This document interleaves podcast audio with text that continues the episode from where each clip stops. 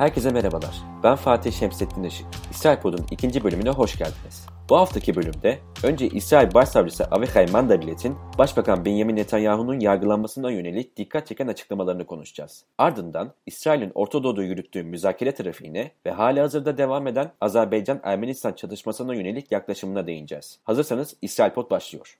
כמו שאני אומר, עושה את ההבחנה, ואני אומר, יש נאשם מר בנימין נתניהו, ויש ראש ממשלת ישראל בנימין נתניהו. ben bu ayrımı yapıyorum ve diyorum ki bir sanık Netanyahu var ve bir de Başbakan Netanyahu var. Bu ikisi aynı şey değil. Bu dinlediğiniz kayıt İsrail Başsavcısı Avichai Mandelblit ile yapılmış bir röportaja ait. Mandelblit, Başbakan Netanyahu'nun yargılanma süreci devam ederken sürecin gidişatına dair ipucu sayılabilecek önemli açıklamalarda bulundu. Mişpaha dergisine verdiği röportajda Mandelblit, Netanyahu'nun yargıda ve yasamada davasına yönelik yaptığı müdahaleler devam ederse yüksek mahkemeye giderek başbakanlık koltuğunu bırakmasını isteyeceğini söyledi. Şahsi değerlendirmeme göre mahkum edilmesi için makul bir zemin mevcut. Mahkemenin Netanyahu'nun ertelemelerine izin vermemesi, aksine haftada 3 celseyle süreci hızlandırması gerekir. Duruşma bir an önce bitmeli, dedi. Bilindiği üzere Mayıs 2020 itibariyle başlayan yargılama süreci, rüşvet suçlaması da içeren toplamda 3 davayı barındırıyor. Bu açıklama ile birlikte Netanyahu'nun önünde iki seçenek bulunuyor. Mandelblatt'in tavsiye ettiği üzere yargı ve yasamada atamalardaki nüfuzunu kullanmaktan vazgeçerek kağıttan bir kaplana dönüşmek ya da mahkeme sürecine başbakan olmadan devam ederek siyasi hayatını hesap ettiğinden erken sonlandırmak. Bilindiği üzere daha öncesinde Netanyahu hükümetinin kabine sekreteri olarak görev yapan Mandelblatt, 2016'da İsrail Başsavcısı olarak atanmıştı ve bu atamada Netanyahu'nun nüfuzu da mevcuttu. I also have no doubt that more Arab and Muslim countries will be joining the circle of peace soon, very soon. Evet, şimdi dış politikayla devam edelim. Geçen haftaki bölümde de değinildiği üzere Birleşik Arap Emirlikleri ve Bahreyn'le imzalanan barış anlaşmasından sonra Araplarla normalleşme dalgasına yeni ülkelerin katılması bekleniyor. Başbakan Netanyahu, Birleşmiş Milletler Genel Kurulu'nda bu hafta yapmış olduğu konuşmada bu dalgaya çok yakında yeni ülkelerin dahil olacağını söyledi. Bu ülkelerin başında da Umman geliyor. Hatırlanacağı üzere Umman anlaşmayı ve normalleşme sürecini memnuniyetle karşılamıştı ve anlaşmadan bir hafta geçmeden Umman Dışişleri Bakanı Yusuf Bin Alevi İsrailli mevkidaşı Gabi Ashkenazi ile bir telefon görüşmesi gerçekleştirmişti. İsrail ile Umman arasındaki ilişkiler 1992'de Madrid Barış Konferansı'nın ardından başlamıştı. 1994'te Yitzhak Rabin'in ve 1995'te Şimon Perez'in Maskat'a ziyaretlerinin ardından İkinci intifada ile birlikte araya uzun bir duraklama dönemi girmişti. Bu dönemi Ekim 2018'de dönemin Umman Sultanı Kabus'un davetiyle Netanyahu'nun ziyareti sonlandırmıştı.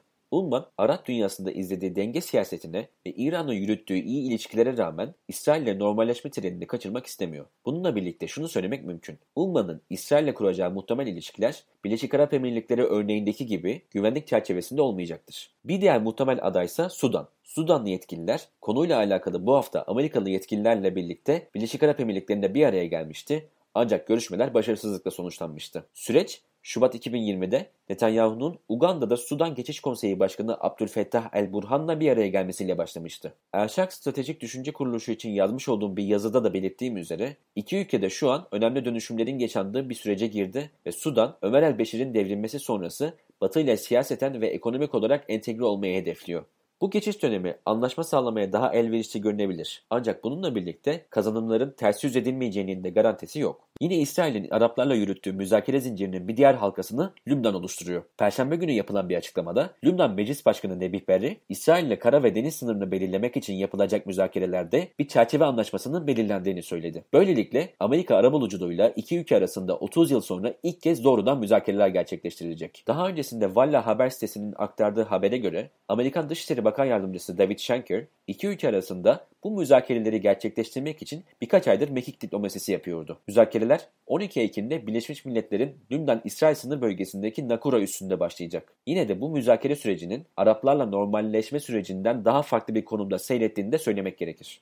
Bir diğer gelişme de bu hafta dünya siyasetini meşgul eden Azerbaycan-Ermenistan çatışması. İsrail her ne kadar konuyla alakalı resmi bir açıklama yapmaktan kaçınsa da Azerbaycan'da son derece iyi ilişkilere sahip olduğu biliniyor. Daha öncesinde Wikileaks'ten sızdırılan belgelere göre Azerbaycan Cumhurbaşkanı İlham Aliyev, İsrail ile ilişkilerini bir buzdağına benzeterek çoğunun suyun altında gizli kaldığını söylemiş. İşte burada da yine benzer bir durumla karşı karşıyayız. İsrail, çatışmada açık taraf olan Rusya'yı da karşısına almamak için Azerbaycan'ın lehine herhangi bir resmi söylemde bulunmasa da sahadaki faaliyetlerine destek vermeyi sürdürüyor. Barak Ravid'in haberine göre Azerbaycan, Karabağ'daki çatışmalar sırasında İsrail yapımı kamikaze dronlarını kullanıyor ve mükerrer şekilde Azerbaycan Savunma Bakanlığı'na ait kargo uçakları İsrail'deki hava üslerine iniş yapıyor. Bu örtülü destek karşısında henüz iki hafta önce Tel Aviv'deki büyükelçiliğini açmış olan Ermenistan'ın ülkeden büyükelçisini geri çekmesi de sürpriz değil. İkili ilişkilerin önemli bir ayağını İsrail'in Azerbaycan'a güvenlik anlamında verdiği destek oluşturuyor. Azerbaycan, İsrail'in hava savunma sistemleri, özel kuvvet eğitimi ve korumalık eğitimi gibi kalemlerde sıkı ve müşterisi olurken İsrail'in petrol ithalatında da önemli bir yer tutuyor.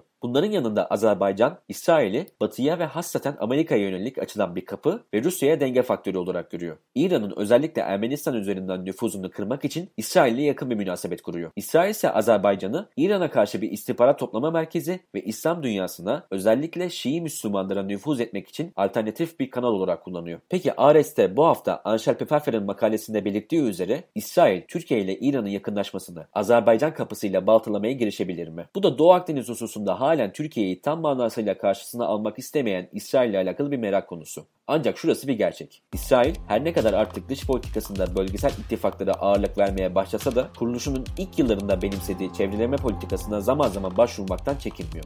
Evet, İsrail Pod'dan şimdilik bu kadar. Haftaya görüşmek üzere. Hoşçakalın.